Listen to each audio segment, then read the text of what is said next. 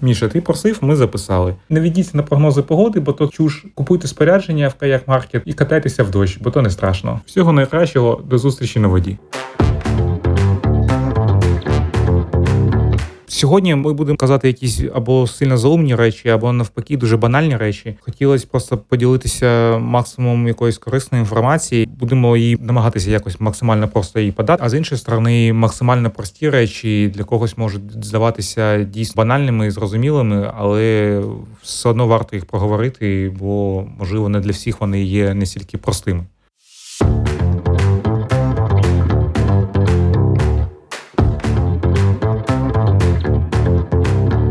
Всім привіт! Сьогодні вкотре ви чуєте Дениса та Константина. І сьогодні в нас е, дуже цікавий, як нам здається, підкаст про що?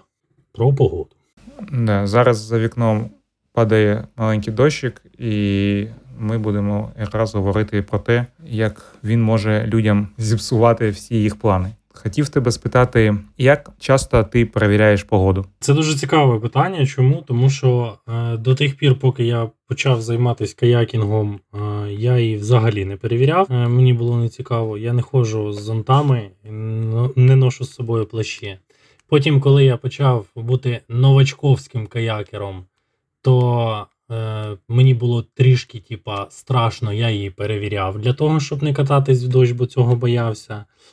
А от е, потім, коли вже став, ну називаємо це так, трушним каякером, але або навпаки там досвідченим інструктором, котрий повинен звертати увагу на ці фактори, то почав її моніторити дуже часто перед кожним виходом на воду та перед кожним виходом з дому, якщо я рухаюсь там в бік станції прокату. Погода це одна з найпопулярніших тем для бесіди. Якби погода не змінювалась, то 90% людей не змогли би навіть знайти привід для того, про що проспілкувати. Дослідження 2009 е, року було проведено Національним центром дослідження атмосфери, за результатами якого 9 із 10 дорослих американців перевіряють погоду в середньому тричі на день. Е, мені якось здавалось, що це прям супер супер велика цифра. А потім, коли я почав е, аналізувати, наскільки я часто перевіряю погоду, я зрозумів, що це взагалі ні про що. Що дійсно, коли ти трошки причепний до якогось аутдору, і ти розумієш, що погода це такий дійсно фактор, який впливає на багато речей. По-перше, так на безпеку, то ти якось більш до цього ставишся відповідально. Дійсно, для більшості людей це невід'ємний ритуал, який там дозволяє просто визначити, що їм вдягнути сьогодні, чи взагалі щось планувати на вулиці. Бо якщо там сильний дощ, то там на пляж може і нема сенсу йти. А, І також, е, як я вже казав, що для людей, які там пов'язані з аудором, це дійсно може врятувати життя. Тому сьогодні ми хочемо поговорити про погоду, розподілитися якимось своїм досвідом, як ми відносимося до прогнозів, як ми користуємося, чим ми користуємося. Ну і взагалі, може, якісь корисні поради з приводу того, як погода може впливати на наш, на наше дозвілля. Я насправді хотів додати ще той факт, що я думаю, всім вже зрозуміло, що ми маємо дотичність до каячного бізнесу. І от мені здається, працюючи інструктором, ти як ніколи починаєш розуміти, яку важливу нішу в житті людей займає погода. Тому що коли ти виходиш на станцію прокату, ти зі свого боку розумієш, що буде дуже прекрасна погода для того, щоб покататись, і не отримуєш жодного клієнта протягом цілого дня ти розумієш, що люди просто отримали прогнози, перевірили її і бояться виходити з будинків, тому що йде дощ. По, скажімо так, йде дощ по документах. Називаємо це так. Хотів додати трошки до цих досліджень відсотковому визначенні більшість людей. Це 23% визначають е, погоду за допомогою якоїсь аплікухи на телефоні. 20% дивлячись телевізор, 19% дивлячись якісь вебсайти. Ну і там далі вже якісь там або газети, або радіо, або якісь розсилки. Ну тобто, основним джерелом для більшості людей це є додаток на телефоні, який в принципі зараз дуже сильно полегшує будь-які визначення погоди, окрім того, що можна подивитися просто за вікно. Окей, давай тоді, може, трошки детально поговоримо взагалі, що таке погода, як вона формується, що на що на неї впливає. Отже, Денис, розкажи про погоду. Поїхали. Звертаємось до, до Вікіпедії та отримуємо таке визначення, що це стан нижнього шару атмосфери у певній місцевості в конкретний час або протягом тривалого часу. Характеризується рядом метеорологічних елементів, таких як вітер, температура, тиск, вологість, видимість та інші різні фактори. Далі я пропоную отримати там невеличкий опис цих цих факторів е, для того, щоб розуміти, про що далі буде йти мова. Ну, але це в цілому і так всім зрозуміло. Давай, давай, давай я тебе трошки трошки переб'ю, бо навпаки хотілося б про це трошки детально поговорити. Про ці всі окремі штуки, як вони впливають. Я тут трошки встряну і хочу просто розказати, як взагалі як цю погоду прогнозують е, з технічної точки зору, і взагалі чому виникають якісь помилки. Е, тобто процес прогнозування погоди е, відбувається в більшості випадків однаково і полягає в тому, що 8 разів на день, тобто кожні 3 години, завжди в один і той же час Метеорологи на станціях по всьому світу передають показники погоди до регіональних та державних гідрометцентрів. Відповідно, вони ці показники збирають різноманітними е, девайсами, які в них є на їх станції. В свою чергу, ці гідрометцентри вони аналізують ці численні дані та моделюють е, поточний стан атмосфери, зокрема її нижнього шару, тропосфери. Під впливом гравітаційної сили, це вже трошки буде важкувато для сприйняття. Е, під впливом гравітаційної сили і сили Каріоліса, е, яка виникає внаслідок обертання Землі навколо своєї осі, і сили тертя внаслідок взаємодії повітря із рельєфом, маса повітря рухається.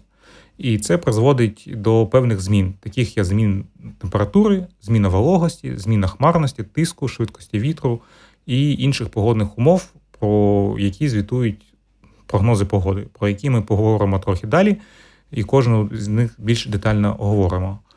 І чому можуть виникати помилки е, через хаотичність атмосфери, навіть незначні зміни в океані можуть істотно вплинути на погоду на суші. Атмосфера Землі дуже складна і широка, і контролювати кожну її частину неможливо. Тому у метеорологічних спостереженнях неминуче виникають якісь прогалини. І як наслідок спостереження можуть бути неповними, і відповідно прогнозування може бути не таким не відповідати дійсності, яка в подальшому буде. І виникає питання, чому нам казали одне, а насправді виходить все по-іншому. Тому прогноз на найближчі сім днів наймовірніше зміниться ближче до кінцевої дати. І все розвивається з часом, е, технології йдуть вперед.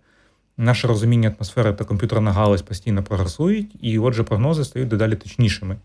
Британське метеорологічне бюро каже, що точність його прогнозу на 4 дні зараз дорівнює точності, яке було 30 років тому, всього на один день. Тобто зараз вони з тією точністю, як раніше на один день, вони можуть прогнозувати вже на 4 дні. Високотехнічні комп'ютери дозволяють нам зазирнути на десятиліття в майбутнє, змоделювати не лише погоду, а й загальні зміни клімату. Слухай, ну це цікаво ж, звідки в нас всі ці прогнози з приводу там глобального потепління, котре відбувається і так далі. Не було б комп'ютерів, не обрахували б, не обрахували б, не боліла б голова. Це все цікаво. Я так розумію, з твоєї думки, що зараз ми вже пішли трішечки вперед. Ми можемо довіряти прогнозам так чи інше, хоча тут є ще деякі моменти, ми їх додамо далі. У мене є цікавий історичний факт. Ну, так чи інакше цікавий.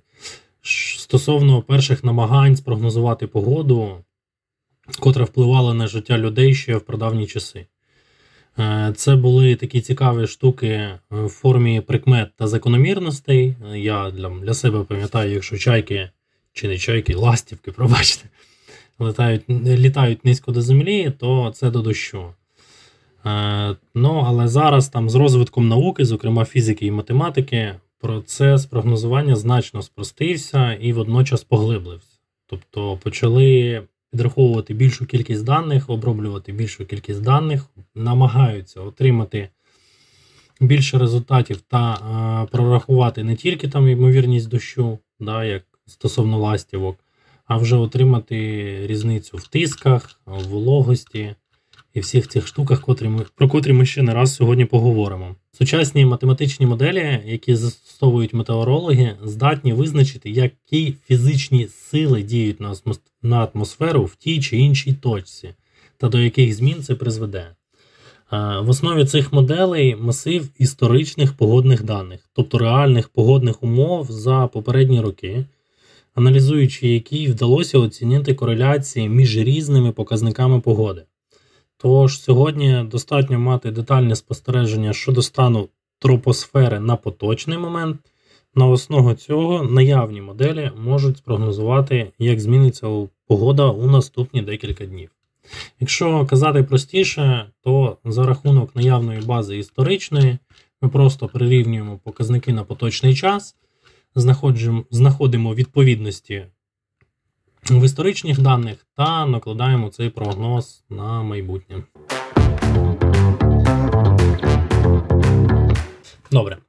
Е, я би хотів ще звернути увагу на те, що коли ви переглядаєте погоду, можете спробувати е, звертати увагу не тільки на ймовірність дощу та температуру, а ще й на інші показники, котрі там відображені. Перший в нашому списку приводу того елементів, котрі формують погоду, є тиск. Протягом доби тиск змінюється, і цим спричиняє зміну інших параметрів температури, вологості, хмарності і так далі. Тобто один з основоположних рушіїв змін погоди. Для людини, наприклад, комфортним значенням є від 750 до 760 мм ртутного стовпчика. Можна я трошки трошки додам до тиску. По-перше, ну, мені ці всі 750-760 мм ртутного стопчика, воно ще знайоме, там, мабуть, з якогось СРСРного барометру та курсу географії. Зараз якось е, трошки мені вже більш наглядніше та зрозуміліше, коли це вимірюють в паскалях. Можна відслідковувати динаміку тиску е, і, виходячи з цього, розуміти про подальшу якусь непогоду. Наприклад, хороша погода, тобто сонячна, без опадів, вона супроводжується високим тиском. Тобто, якщо видно, що тиск починає сильно знижуватися, то відповідно це все призводить до того, що буде непогода, буде е, опади, буде вітер, і навіть е, наручні часи, годинники, е, там всякі туристичні модні то в них навіть е, на цьому принципі е, стоїть штормове попередження. Тобто, якщо годинник має в собі барометр, він відслідковує е, різку, зміну тиску, і він відповідно повідомляє про те, що обережно може бути штормове повідомлення. Тобто, ну були навіть випадки, коли чуваків. В горах там такі попередження дійсно спасали. Тобто там так проаналізувати візуально було важко, що щось там непогода йде різко, але там приходило, вони там думали, що дійсно там потрібно якось скидати з хребта, кудись спускатися вниз. До більш безпечного місця. Цікавий факт з приводу годинників. Якщо годинник Гармін потрішечки занурювати в дуже гарячу воду, то він вам виведе е, попередження з приводу того, що буде шторм. Ну, але це таке, то просто цікавий факт. Так, наступний мій улюблений показник, взагалі, я його просто обожнюю, це хмарність. Всі думають, чим може бути показник хмарності корисним нам? Правильно. Чим менша хмарність, тим менша вірогідність того, що ви е, потрапите під зливу. Чим більша хмарність, тим більша вірогідність того, що власне в тій частині міста, де ви знаходитесь, ймовірність дощу вона набагато вища. До речі, е, пропоную всім погуглити, як називаються правильно хмаринки. Ми це в свій час проходили на певних курсах. Там є латинські назви.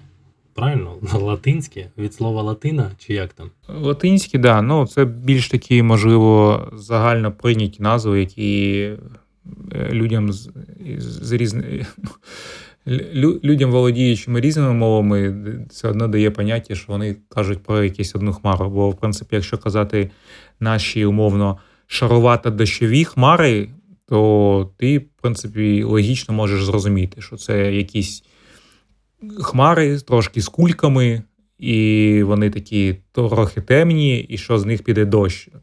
Коли ти починаєш казати німбостратус, то можливо для більшості звичайних людей це там буде, я не знаю, там ти думаєш, що там стратили чувака з якимось німбом, але не, не те, що це грозові чи дощові хмари.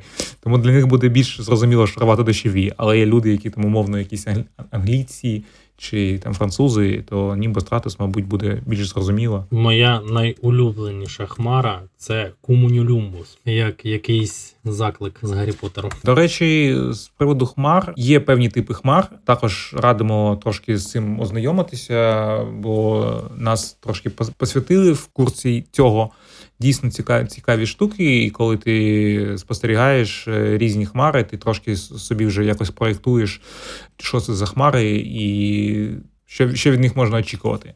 От е, Тому, в принципі, там є там якісь ті шароваті чи кучові хмари. Які просто виглядають дуже красиво, і звичайний сонячний день, тобто ці хмари, в принципі, там не несуть ніякої загрози але ці хмари в подальшому можуть формувати якісь інші хмари, і вже ті хмари будуть е, дійсно нести якусь певну загрозу якогось дощу. Да, дуже цікава штука. Рекомендуємо. Так, наступним основним фактором, котрий, на мою думку, дуже сильно впливає на наші робочі процеси з каяками, це вітер. Тому що я особисто там більше довіряю вітру, ніж якомусь дощику. Е, вітер має два фактори: швидкість та напрям. Якщо швидкість вітру буде більш ніж 8-10 метрів на секунду, то такі пориви можуть дуже сильно коливати нестійкі предмети навколо нас. Ну або нас, якщо ми не стійкі. Також е, вітер може бути з різних сторін. Не буду тут перечисляти всі оці східно-західні, південно-східні та інші напрямки. Ось, Але є там загальні такі положення, що якщо там вітер північний, то він може бути холодним і неприємним. А якщо очікуємо південного вітру, то швидше за все це буде комфортний та теп із основного. Ну, взагалі, хотів трошки додати, як з'являється вітер. В загальному в нас є сонце, яке прогріває нашу планету Земля, враховуючи те, що поверхня землі вона не однорідна, тобто десь є там гори, десь є річки, десь є океани. Відповідно, що все це нагрівається нерівномірно, і відповідно воно все не віддає тепло накопичене від сонця, воно віддає це в повітря. Відповідно, повітря прогрівається також нерівномірно. І коли є частина повітря теплого і є частина повітря холодного, в них різний тиск. І за рахунок е, того, що ці повітря одно не намагається наблизитися до іншого, створюються ці вітри. Тобто, в загальному, в загальному, якщо дивитися на якісь е, глобальні вітри, то вони плюс-мінус якось е, завжди в одному напрямку. Може бути якісь там пасати чи якісь вітри, які там постійно дмуть в певних широтах. Е, в нас ці вітри доволі перемінливі і вони так більш локальний характер мають. Тому дійсно є сенс відслідковувати вітер, який на сапах дуже сильно впливає, на каяках впливає трохи менше, але також може зробити трошки нестерпним висування проти вітру. І тому тут теж е, потрібно якось. Е, зробити якісь мінімальне спостереження для себе і визначити якось це суб'єктивно. Тобто там швидкість вітру виміряється там або в метрах за секунду, або в кілометрах за годину, або в вузлах. Я для себе звик це вимірювати в кілометрах на годину, бо для мене це більш зрозуміло як швидкість.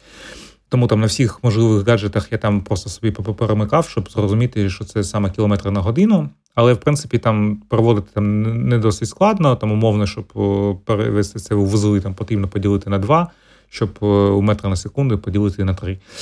Це такі дуже грубі визначення, але в принципі там для того, щоб щось швидко проаналізувати, воно плюс-мінус працює. Ось. І також є пориви вітру і є сам вітер. Тобто поривом вітру е, може бути незначний від. Стій, стій, стій, чекай секундочку. Давай, щоб ми далеко не пішли від цього питання. Для тебе комфортна, допустима швидкість вітру. І я вже йду до цього. У мене є там є своя градація, тому е, є пориви вітру, да, які можуть бути нетривалими. І я більше орієнтуюсь навіть на пориви вітру, ніж на постійний вітер, тому що Там постійний вітер він може бути незначний, а пориви вітру можуть бути дуже сильними. І коли там ти собі просто різко тебе там з'являється вітер 50 км на годину, то просто може там десь перевернути, і ти навіть не будеш цього очікувати. Тому моя власна шкала по вітру, як я це відчуваю, те, що я співставляв з прогнозами погоди. Вітер та пориви вітру швидкістю 10 км до годину це, типу, навіть чіл. Ну тобто, ти взагалі там нічого не відчуваєш. До 17 км на годину це такий лайток, е, що в принципі можна веслувати, але ти ну, відчуваєш, що є взагалі вітер. До 30 км за годину це ти вже так трошки, ну не трошки, а так е, починаєш впахуватися, починаєш виживати. До 50 ти веслуєш при такому вітрі, якщо тобі дійсно щось треба. Бо назвати це задоволенням я би не сказав. Ну, проти вітру. А якщо вище 50 км на годину, то пора їхати на КВХ. Ну, власне, не дуже сильно відрізняються твої показники від моїх по пам'яті. Ну, але в цілому так. Тут головна, мабуть, думка, коли можна чилити, а коли потрібно їхати на КВХ. Також ще додам цікаву історію про те, як зрозуміти, як формується вітер. Е, є дуже прикольний експеримент, він трішечки смішний для мене, але тим не менш. Якщо в тебе ну, в ванні висить шторка, е, така легенька, коротше, із не тканини, а пластику, і ти в неї залазиш і починаєш набирати теплу воду або там митись в гарячому душі, е, помічаєш, що ця шторка намагається рухатись до тебе. Тому що в тебе збільшується температура, створюється різниця тисків, і з'являється вітерець, просто не звідки, навіть якщо закриті всі вікна. От таким чином, в принципі, можна зрозуміти, як звідки з'являється цей вітер і чому в нього бувають всі ці ці природні явища з приводу того, що воно дме. Так, ну е, власне, в цілому, по основним там природоформуючим, точніше, погодоформуючим факторам, ми пробіглись. Є ще додаткові, я не буду, мабуть, на них звертати увагу. Це більше там стосується якихось автомобілістів з приводу видім, видимості. Да, В нас є ще аспект там в каякерській структурі, котрий також сильно впливає на це але це вже як виключення. Да, до речі, ти знаєш, хто є головним поживачем погоди? Ну я думаю, що, мабуть, автомобілісти. Щось мені так хочеться вірити. Ні, чекай, е, аеропорти, аеропорти, да. Так, авіація і судоходство. Тобто це головніші дві галузі, які для яких погода прям має суперважливе. Ну так зрозуміло. Дуже часто ми бачимо новини про те, що відміняються рейси за рахунок непогоди при умові, що ти стоїш в аеропорту і бачиш, як е, сонце за вікном. Тут я також володію інформацією. У мене був знайомий один, котрий працював. В них просто така кількість цих метеорологічних станцій. Існує цілий відділ, котрий займається цією роботою. До речі, з цього приводу в нас з'явився такий продукт, як е, різні там софти на платній основі, де ти можеш отримувати прогнози погоди, доплачуючи за це по типу Вінді та інших штук, вони, я не впевнений, що вони прив'язані власне до метеорологічних станцій аеропортів, але тим не менш така штука є. Що от е, авіакомпанії вони на загальних засадах продають свої прогнози погоди звичайним людям, але за це трішечки просять грошей. Ну і власне дискретність там не трьохгодинна, а там вплоть до 5 секунд. До речі, до цього оновлення я трошки скептично відношусь до цього, навіть е, до того, що оновлення раз на годину, оскільки я ж кажу, що є інформація про те, що е, подаються дані від гідрометеорологічних станцій, подаються на подальше визначення раз на 3 години. Тобто я не знаю, що якщо в тебе є дані, вони там щось порахували, і даних нових нема, а вони все одно щось перерахували, ну, від, відштовхуючись від чого. Тому я якось думаю, що в принципі там раз на три години це більш оптимальні і реальні зміни, які можуть бути. Все інше це просто можливо якось щось виправити, якісь помилки, типу за вікном йде дощ, а в тебе телефон показує сонце, і ти такий, блін, щось тут не те. І тут, типу, хоп-хоп, быстренько все помінялося, все тепер все співпадає. А то я типу не міг зрозуміти, що за погода.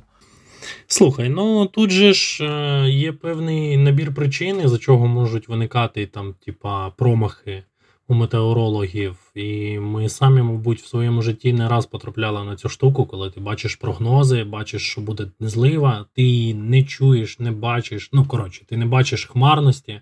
Потім проходить якихось дві години, наганяють якісь тучки, і починаються всі ці приколи по типу там не взяв зонта, вийшов в шльопках і так далі. Тому тут вже як трактувати цю історію. Із основних думок, е, що слід розуміти, що насправді, да, хотілося б іноді сказати, що метеорологи просто там висовують мокрий палець із вікна, сидячи в своєму офісі, та придумують коротше, погодку. Але, тим не менш, є дійсно серйозне підґрунтя, особливо математичне, для визначення цієї погоди. І якщо хтось е, десь е, неправильно считав прогноз погоди, або він там не стався, то можливо ми трішечки неправильно його зрозуміли. І от з цього приводу я б хотів також додати. Пропоную перейти до цієї теми, якщо ви не проти. Звичайно, не проти. Давайте перейдемо до наступної теми. Під теми. Під теми. Коротше, я десь надибав цікаве звернення Укргідрометцентру е, стосовно плутанини, котра відбувається в ЗМІ. Е, зараз буде пряма мова. Будь ласка, представники ЗМІ, візьміть це до уваги і доносьте до населення достовірну, перевірену та чітку інформацію. Йдеться у повідомленні Укргідрометцентру. Наприклад, синоптики звертають увагу на те, що журналісти часто плутають циклон з антициклоном. З антициклонами пов'язана спокійна, малохмарна погода.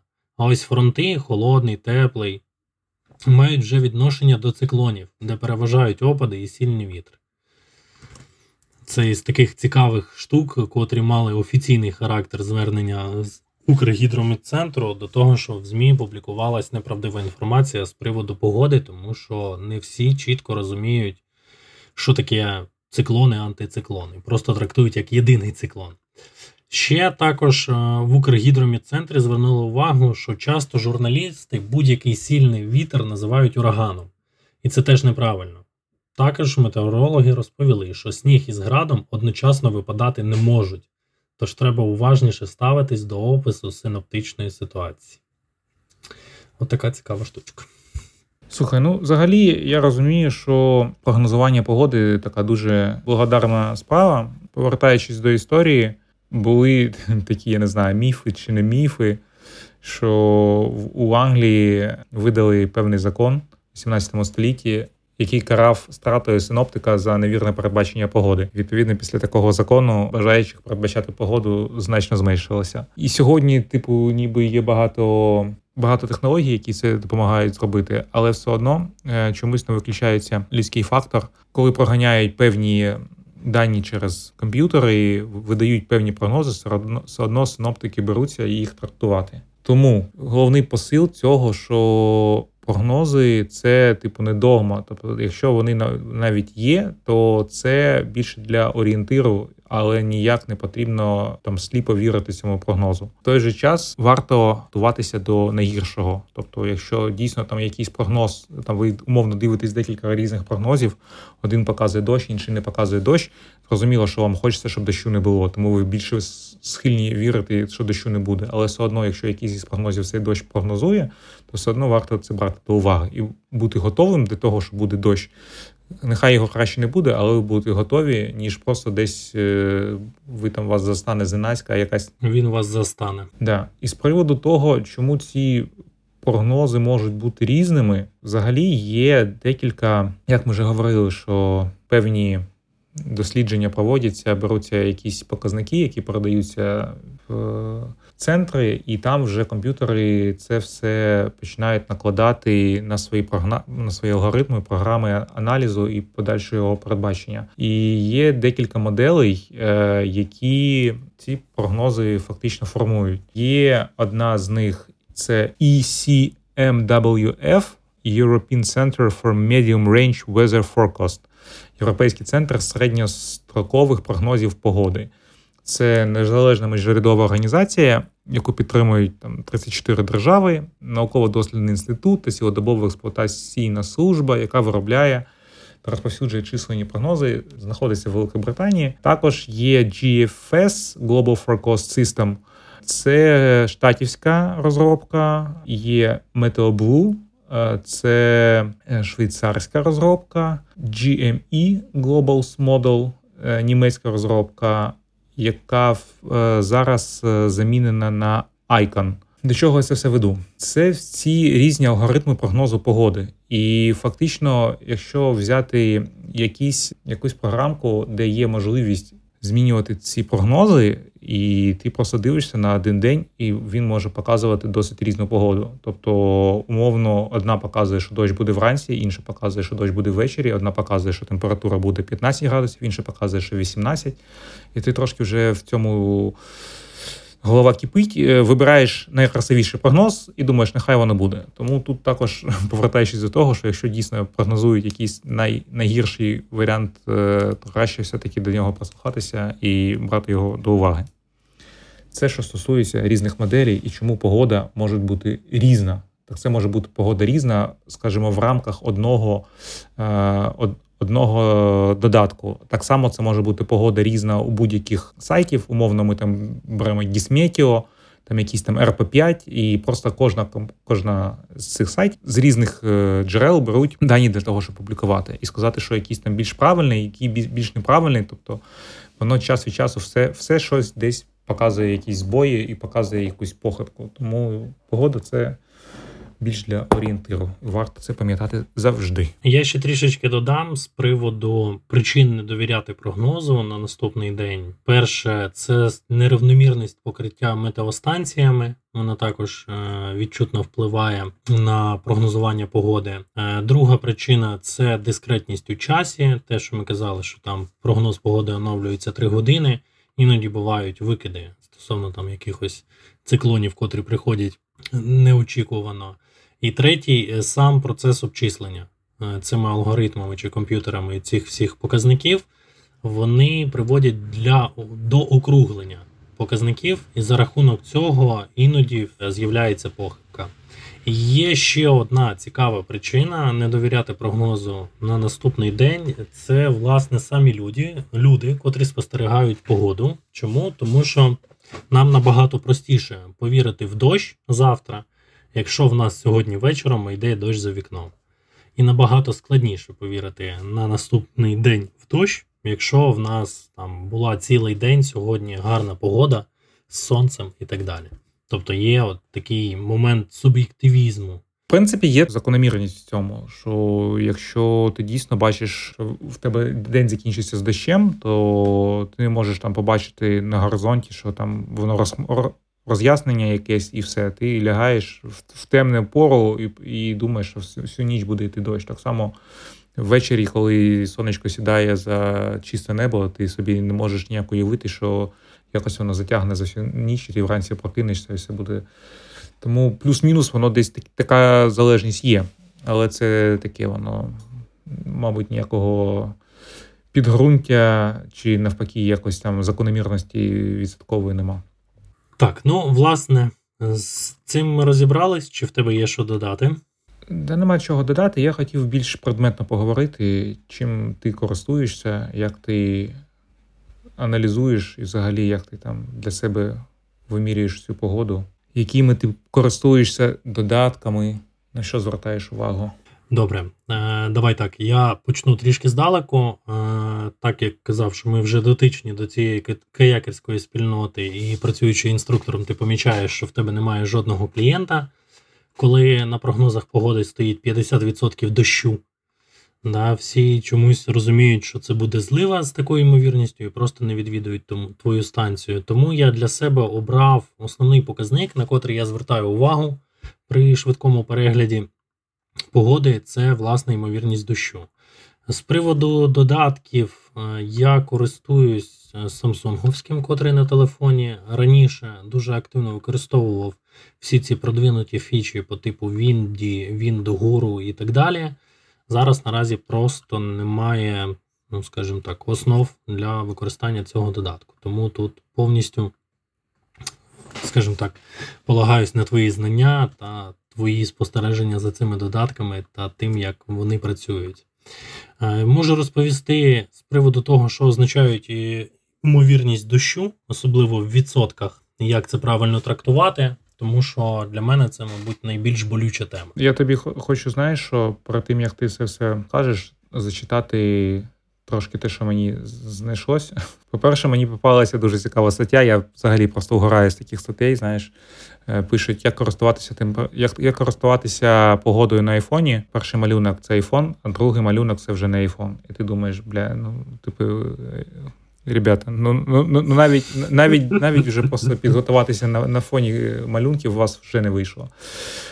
Отже, там було написано якась фігня, ну, типу, е, що Типу, зверніть увагу на те, що додаток погода може показувати як скорочену, так і більш розширену інформацію. І одна з цих інформацій розширених це ймовірність е, дощу. Тому, якщо ви бачите там якусь певну певну цифру, то це означає наступне.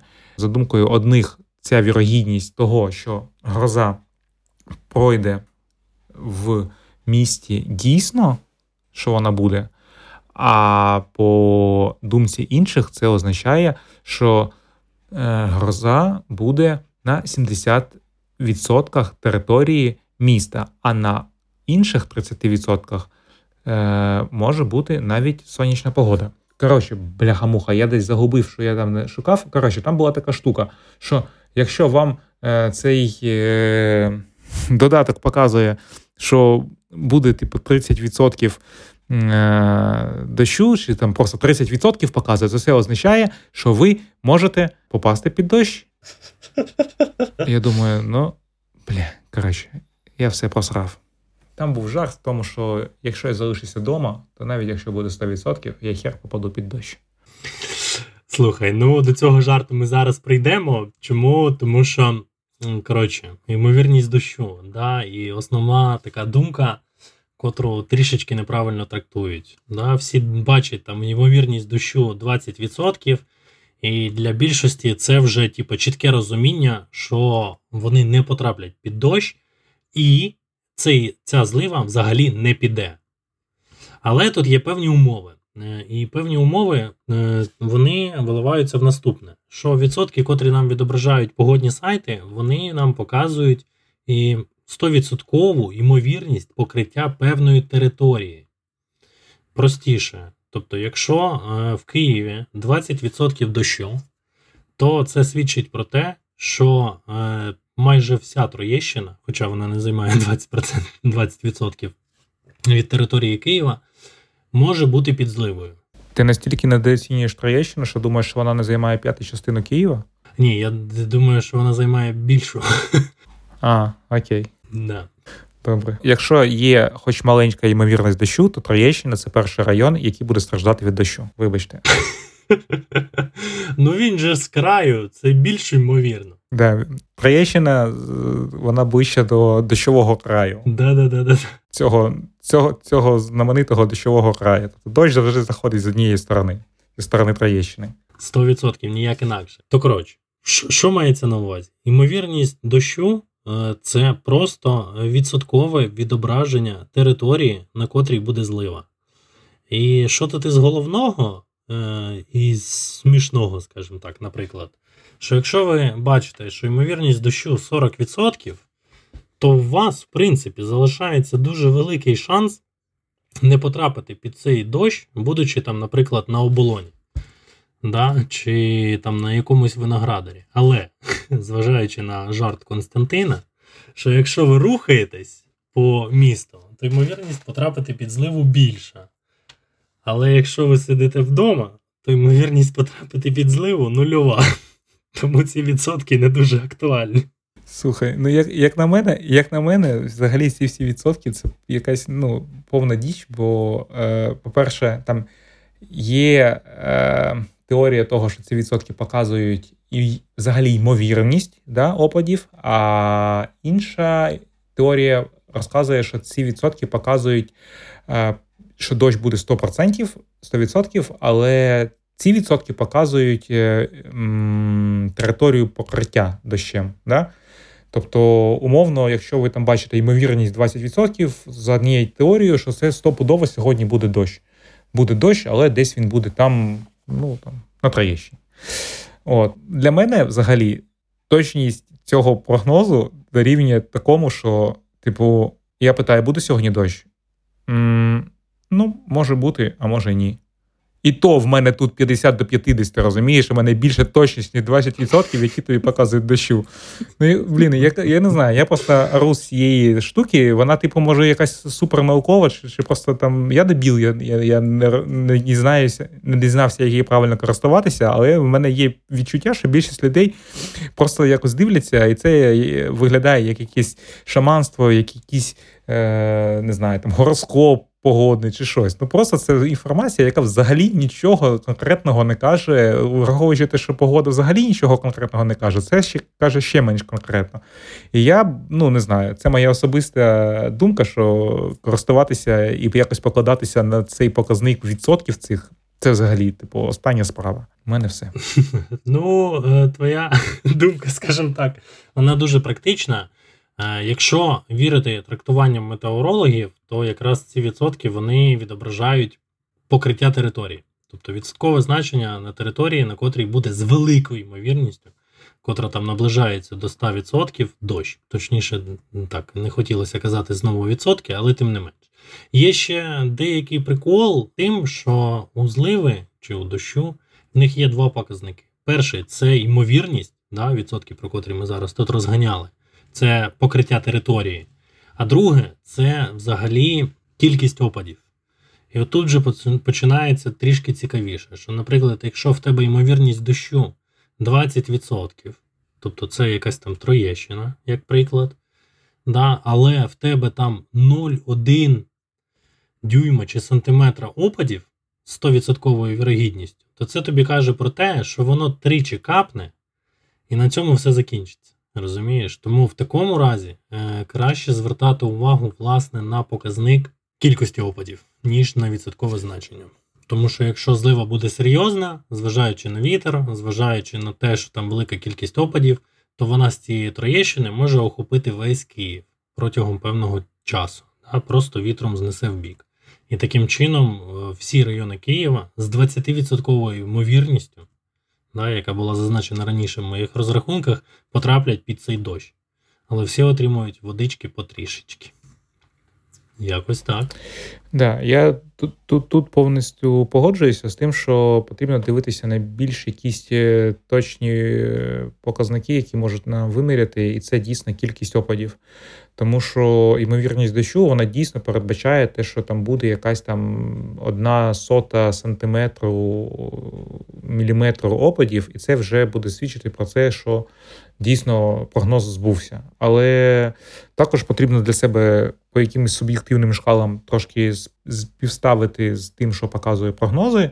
І дійсно ті дощі, які випадають, щоб розуміти плюс-мінус, е, що ці міліметри означають. Ну, все ведеться до того, що якщо ви вже більш просунутий юзер, якщо ви е, можете користуватися, що вам потрібно знати більш детальну погоду, то варто трошки глибше копати і трошки дивитися на не не тільки на температуру загальну, а дивитися на якщо там має бути дощ, то дійсно дивитися на кількість опадів. І якщо ця кількість опадів умовно там менше чверті міліметра за годину. То ну це я б не знаю, це це, це мряка, це навіть там дощем важко назвати, тому що такий він там трошки щось капає, але це і ну, просто асфальт трошки мокне. Е, там Слабкий дощ вважається від 0,25 е, до 1 мм за годину. І то ну, це теж дуже така е, суб'єктивна міра, там слабкий дощ. Тобто там моя порада в тому, щоб йде дощ, ви відкриваєте в цей час декілька прогнозів погоди і дивитесь, що вони прогнозують в цей самий час. І щоб розуміти, що зараз іде злива злива це умовно там 15 мм за годину опадів. І ви розумієте, що от такої інтенсивності дощ е, в подальшому, коли будуть показувати опади в такому в такої кількості, ви будете згадувати, що це має бути там умовна злива. Це трошки простіше і зрозуміліше зі снігом. Коли вам кажуть, що за годину випаде 2 см снігу, то ви собі приблизно уявляєте, що таке, що через годину воно нападе і буде там трошки вище землі. З дощем трошки важче, але я ж кажу, все це з досвідом і спостереженням ви вже трошки адаптуєтесь, і у вас вже є своє власне уявлення, як воно має бути. Тому не дивіться, не вірте цим ймовірностям, постійно дивіться а, кількість опадів. Ну і бажано дивитися не якийсь один прогноз, а співставляти декілька декілька різних і завжди готуватися до найгіршого сценарію. Тобто, коротше, підсумовуючи, виходить, що ми тут е, якусь годину розказували про всю цю штуку, а дійшли до того, що якщо хочете е, для себе зрозуміти, що то воно таке, то вивчайте погоду, співставляйте з додатком. В мене головна е, ідея цього всього ж жодна, жодна машина вам не покаже все точно. Тобто, завжди, е, окрім тих е, орієнтирів, які показують прогнози погоди, завжди має бути і власне спостереження. Відкриваючи вранці прогноз погоди, ви дивитесь, бачите, що сьогодні день буде умовно. Там сонячний, да, ви вийшли на балкон, подивилися, бачите, що дійсно вітру немає, хмар немає, сонце стоїть і є всі аргументи погоджуватися з прогнозом. Піти покататись? Да. Якщо умовно ви виходите на на балкон, і коли вам цілий день обіцяють сонячну погоду, а ви бачите сильний вітер і бачите, що там тянуться якісь е, такі. Сіро-сині хмари, то, мабуть, варто задуматися, чи дійсно цей день буде сонячний, навіть дивлячись на те, що прогноз обіцяє, що, типу, якось магічним шляхом ці хмари десь розвернуться, чи якось хтось їх там підіб'є, і вони розтануть. Ну тобто, я ж кажу, що для максимально більш детального всього цього е, орієнтування в погоді має бути, окрім самого прогнозу, власне спостереження, власний досвід. Тільки так з часом ви вже більш-менш будете якось орієнтуватися і розуміти, чого чекати. І то не завжди. Да, тут є ще цікава штука, що прогнози погоди вони ж тобі не дають там, типу, погоду е, на твоєму балконі. Розумієш, вони дають по по Києву чи по Київській області, що ще більш круто. І за рахунок цього потрібно вже проводити цей аналіз, базуючись на прогнозах, на спостереженнях та на якихось там історичних даних, банально, щоб розуміти, що якщо ти побачив кількість опадів там до 30 мм, то ти розумієш, що це буде моцний дощик. Да, так воно все і є. І тому е, не потрібно сильно лаятися на синоптиків. Вони, мабуть, теж дуже сильно хочуть, щоб в них прогнози збувалися. Я думаю, що там серед них е, по-любому є якісь букмекерські контори, що вони там обіцяють одну погоду, а ще потім між собою домовляються і ставлять, чи дійсно вона збудеться. Е, коротше, ще я додам з того, що чим я там користуюсь, да, да, да, да. у мене, мабуть, такі фаворити будуть е, це е, в Індії. В Індії є дві два додатки. Є в Індії з таким червоним логотипом. Це чеська чеська фірма, не ну, чеський додаток, який бізнесмен чешський Іво, не пам'ятаю, Лукович, щось таке. Коротше, там якийсь чувак, який там бізнесмен, і він теж там безпосередньо має якесь відношення до аудору, він там якийсь там такий заядлий турист, і в якийсь час він вирішив, що потрібно е, зробити своє, свій додаток з погоди. Ну і на сьогодні він такий є доволі провідним. В нього є як сайт і є додатки. І, в принципі, в цих цих додатках є можливість вибирати різні ці алгоритми прогнозування, про які ми там казали: GFS, айкони, MeteoBlue. До речі, MeteoBlue – це е, єдиний е, прогноз, який варто використовувати в горах. Оскільки він також бере в розрахунок рельєф. Якщо там дійсно плануєте якісь походи горні, то обов'язково включайте Meteoblue, бо він буде найбільш більш відповідний показувати прогноз цьому додатку в нього ще є веб-камери. Е, зрозуміло, що зараз під час війни ці веб-камери повідключали, але воно ще дає можливість, тобто, умовно, зрозуміло, що Київ там дуже велике місто. Прогноз погоди зробити якийсь один усередньонний по, по всьому місту дуже важко. Да? Тому його роблять, і не факт, що він там стверджується по всьому Києву. Маючи ще можливість е, подивитися веб-камери, можна там дійсно подивитися, що відбувається по місту зараз, чи дійсно воно відповідає тому прогнозу. Тому в Індії така дуже крута штука.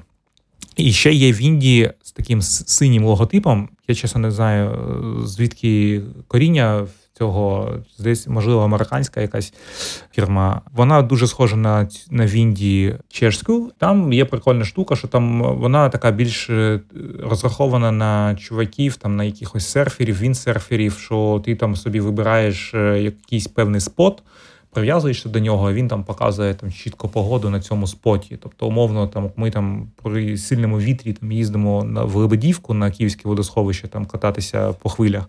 І відповідно це там дуже е, така. Популярна локація для кайтерів, і відповідно, що вони там вже цю локацію в цьому Вінді облюбували, і там точно її зробили. І тому, грубо кажучи, коли там потрібно їхати на КВХ, вибираєш там спот Лебедівка, і він тобі показує максимально точну погоду в тому, в тій локації, куди потрібно їхати. Ну і в принципі, звичайна айфонівська погода, вони дещо її розширили, і те, чим я радив би користуватися, там, якщо спуститися трошки нижче, там є мапа. І на цій мапі є різні шари: шар температури і шар опадів. І воно типу як радар показує прогнозовані опади на певний період, там, на найближчі 12 годин. Воно в цьому плані трошки краще показує, оскільки я ж кажу, там по великому місту Києву да, важко зрозуміти, де саме буде опади. Проекція, яку дає цей застосунок, він якось показує, умовно, йдуть хмари, і можна побачити, яку частину міста вони зачеплять. Тому якось можна ще це використовувати в своєму інтерпретуванні прогнозу погоди, розуміти кількість опадів і локацію, де вони будуть. Що, на мою думку, досить. Корисно. Ну і власне спостереження, те, що відбувається за вікном. Тобто, це от такі мої три, мабуть, три-чотири додатки. Ну, давай я задам основне питання: чи є, е, скажімо так, прогноз погоди, котрий тебе змусить залишитись вдома і нікуди не рухатись по власних справах? Чи навіть зважаючи на те, що ти проводиш ґрунтовний аналіз за допомогою цих додатків, це тебе все одно не зупинить? Потрібно розуміти, наскільки важливі були справи. Якщо це в тебе ти плануєш іти кудись в похід на сапах, і тобі просто показує ну там просто такий вітер в харю, і ти просто розумієш, що чи варто воно того. Тому ти, мабуть, краще залишаєшся або там пересідаєш на каяк. От, Якщо це просто дощ, а тобі все одно потрібно кудись їхати, ну що таке дощ? Ну, покапає воно. Ну тобі все одно хочеться покататись, то ну, ти підеш. Да. Ну, взагалі, Основна думка. і я ж кажу, е, основна думка така, що погода чомусь багато людей лякає. Ну, типу, дощ чомусь для людей є якоюсь такою перепоною, що вони е, себе багато в чому обмежують. Я завжди про ці штуки е, порівнюю з скандинавськими країнами, типу там Швеції, Норвегії, Данії. Це країни, які вважаються найбільш щасливими, тобто люди, які живуть в цих країнах, найбільш щасливі. Але незважаючи на те, що в них сонячних днів настільки мало, і все одно люди настільки адаптувалися до цієї непогоди, там до цих е, таких е, вітрів сильних, до вологості високої, до цих дощів, але все одно люди спокійно живуть, не насолоджуються життям. І я дивлюсь на нас і думаю, блін, та в нас взагалі все майже ідеально. Чого ви там ниєте? Ну, дощ капає, ну все одно. Тим більше влітку. Типу, кататися на каяку в дощі, я думаю, що кожен потрібен має це спробувати, і тоді він буде дійсно розуміти, що кататися в дощ 20-25 градусів набагато краще, ніж е, кататися в 30-градусну спеку. Я ще тут додам з приводу кататись, якщо в тебе там велика хмарність або велика ймовірність дощу, але він ще не пішов. І коли ти виходиш на воду, і в тебе дійсно, що там якась спека, вона змінюється на велику хмарність, відсутність сонця, тобі набагато приємніше знаходитись на воді, тому що в тебе банально не пече в голову, тобі банально простіше там докладати якихось зусиль. Ну і власне ж залишається вірогідність того, що злива не піде. В той момент ти вже можеш бути на фініші. Цей вислів багато хто собі собі там бере, там і шотландці, і ще хтось, да, що нема поганої погоди, є одяг, що не підходить. Тому дійсно це це така справа, що з досвідом ти вже трошки розумієш, що дійсно погода не має бути чимось таким таким фактором, який щось тебе має обмежувати. Просто з часом ти трошки вже знаходиш певне спорядження, і яке тебе трошки від цього захищає. Зрозуміло, що літній дощ там взагалі, ну що там від нього особливо захищатись не потрібно. Але якщо це дощ, скажімо, в плюс 3, то це не саме таке приємне відчуття, що може бути. Але при наявності відповідного технологічного одягу, який буде якось стримувати цей дощ, а там під низом буде якийсь утеплювач, е, якийсь там фліс чи щось інше, і плюс ви там більш-менш самі рухаєтесь і це і теж грієтесь, то в цілому вже життя стає цікавіше і краще при. З іншої сторони, коли ви просто висуєте в якомусь там реглані там хебешному, який просто за три хвилини намокає, і потім ви намагаєтесь своїм тілом відігріти і якось висушити на собі цю штуку, то да, звичайно, що задоволення в такому мало. Тому потрібно не боятися дощу, а потрібно просто відповідно до цього готуватися. Приводу літніх дощів я ще додам, що тут точно не потрібен спеціальний одяг. Все це дуже просто, потрібна там змінна якась додаткова футболка. Да, Якщо ви там вирішили покататися зі своєю дівчиною, то беріть там двійку каяк, дайте їй е, парасольку, хай вона там сидить. Ну і знаєш, я, єдине, що я додам, літній дощ і взагалі будь-який дощ е, дуже корисна штука це кепка. Бо коли в тебе козирьок трошки прикриває краплі, які летять в очі, то воно дійсно дійсно дуже підвищує комфорт. Тому кепка це не капає на забрало. Да, кепка це прям такий must-have будь-який дощ. Ну отже, виходить, що для того, щоб покататись влітку, навіть якщо є велика вірогідність дощу чи зливи, то потрібна кепка, змінна футболка. І якщо ви з дівчиною, то парасолька для неї. Ну, власне, це от і всі блокери, котрі там зупиняють людей. Тобто, як на мене, це там, знаєш, ледь не звичайний набір, з котрим ти можеш вийти з дому, якщо ти там плануєш кудись піти. Ну, да, є додаткова історія там про футболочку. Ну, але ж то таке, воно навіть в жіночу сумочку влізе. Парасолька це взагалі такий, я не знаю, для мене треш. Бо я бачив декілька сплавів. Слухай, для мене теж. Декілька сплавів, коли люди просто, ну там переважно всі в двійках ідуть, і зрозуміло, що один може веслувати, інший може тримати парасольку. Але це так дико виглядає, коли, типу, одна людина. Мало того, що вона веслує, типу вона вигрібає за двох, так а інша ще просто сидить під час дощу, типу, і ховається під під парасолькою. І ти думаєш, блін, ну тут, мабуть, ступінь ненависті просто зашкалює однієї людини до іншої. Але буває випадки, коли одна людина намагається цю парасольку тримати над людиною, яка веслує. Це теж дуже мило виглядає. Ну, блін, взагалі, парасольки на каяках це такий прям дуже прикольний феномен. Я... Дуже прикольна штука, згоден. Спостерігати це з боку дуже цікаво. Я пам'ятаю, як був колись саб-фітнес в Франції на гідропарку. Там ну, прийшла певна кількість людей, там не не злякалися, все круто. Там хтось там вдяг якісь куртки. Ну і а Саша Почтар поїхав фотографуватися це діло. От він там сидів в цих парасольках, закутий, там ховав техніку. Ну, тим не менш, фоточки були, і це дуже прикольно.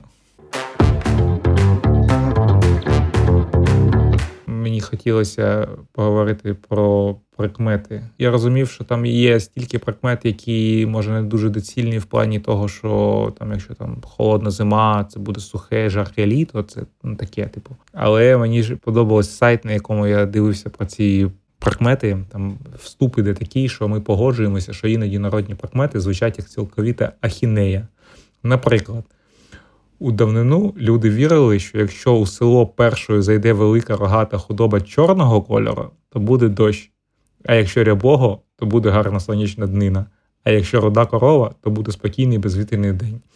Е, це така діч, знаєш, тут навіть типу, ти там кота запускаєш в нову оселю, а тут просто такий так, так, так, куди пішла, куди пішла, ряба, куди пішла, там, чи навпаки, типу, давай, давай, давай, чорну не пускаємо, бо зараз буде дощ, дощ не потрібен, а потім в нас жнива, типу, ніякого дощу, чи навпаки, потрібно дощ, заганяємо чорну. Це те, що ахінея, я з тобою згоден, але ж прикол в тому, що е, всі ці прикмети вони мали на меті е, таку штуку, що ти не маєш права вмішуватись. То якщо йде отава якихось корів, ти не можеш її затримати. То ото як воно було по-настоящому, насправді, ото так воно і буде.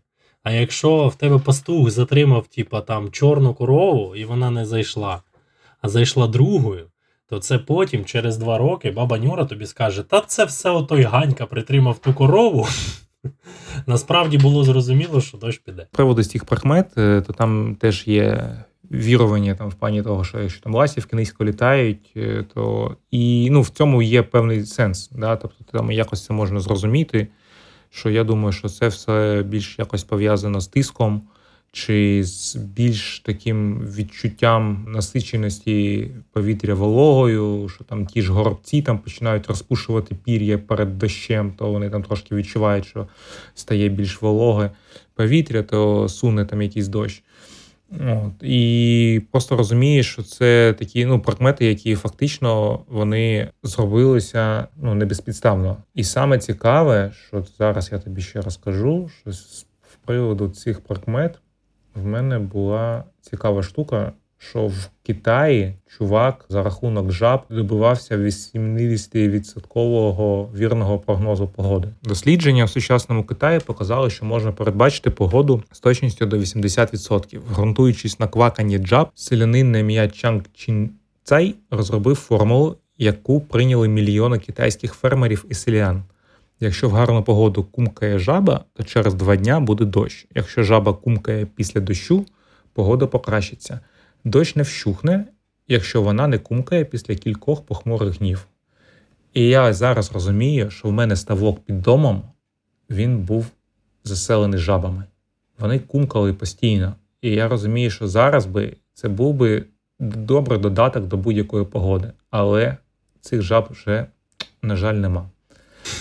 Тому в мене просто забрали забрали супер-пупер прогноз погоди. Слухай, ну мені згадується, знаєш, оці, як там, типу, метеорологічна станція по сільському. Якщо кірпіч вологий, значить нещодавно був дощ. Якщо сухий, значить сонце. Ну, але з жабами, да, прикольна штука. Ну, до речі, цей сільський прогноз це ж е, мій е, улюбленіший прикол. Ми коли в Запоріжжі на Хортиці побачили типу, самий точний прогноз погоди.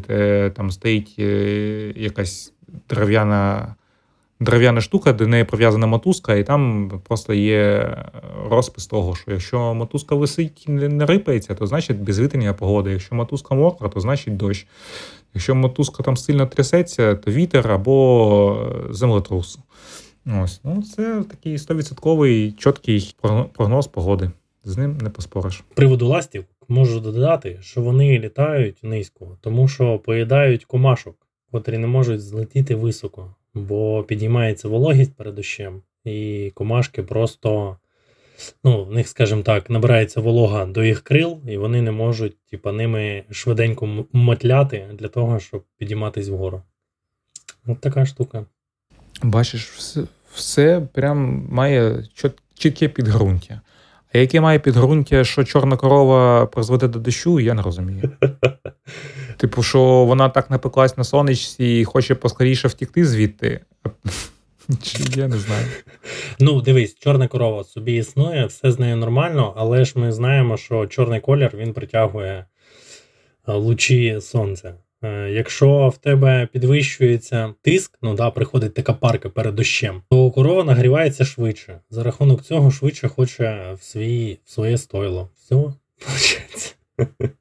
Все, ми розібрали. Якщо у вас буде якісь питання, вам буде незрозуміло, чому щось трапляється саме таким чином, то звертайтеся до нас, ми вам все пояснимо. Але це не точно. Але це не точно. Да. Ну, власне, я пропоную закінчувати. Основні тези, котрі ми хотіли вам надати, ми розказали. Дуже, будь ласка, уважно ставтесь до прогнозу погоди, якщо ви там щось плануєте в своєму житті. Обов'язково, якщо це стосується каякінгу або просто приходу на прокат та покататись дві годинки. Чому? Тому що можуть бути випадки, коли ви злякались того, чого насправді не існує, або неправильно страктували. Це стосується абсолютно всіх. Такі випадки бувають і у інструкторів, і промахи бувають у інструкторів, і там вже у більш досвідчених людей. Бувають і в гарну сторону, коли ти там очікуєш дощу, в тебе повний комплект спеціального одягу, до речі, котрий не завжди потрібен, але тим не менш ти його з собою береш. А ти приходиш і просто там в спеку під сонцем навалюєш в каячку. Але бувають і інші прецеденти. Ну, але що, залишається головна думка: вгорі вода, знизу вода. Яка різниця, де вона є? Правда? Да, погоджуюсь, да. Тому да, розум, розумуючи все, також хочу додати, що будьте завжди обережні в відношенні до погоди, завжди прораховуйте найгірший, готуйтеся до найгіршого розвитку подій, бо все-таки це ваша безпека, і потрібно бути. Готовим до самого найгіршого. Не нехтуйте цим, е, будьте пильні, уважні та бережіть себе. Ну та донатьте на ЗСУ. Так, ну це само собою. Да, підтримуйте волонтерські організації, донатьте на ЗСУ. Дякуємо вам за увагу. Підписуйтеся, ставте лайки, пишіть коментарі, як казали до цього. Донатьте, вірте в ЗСУ. Перемога буде за нами.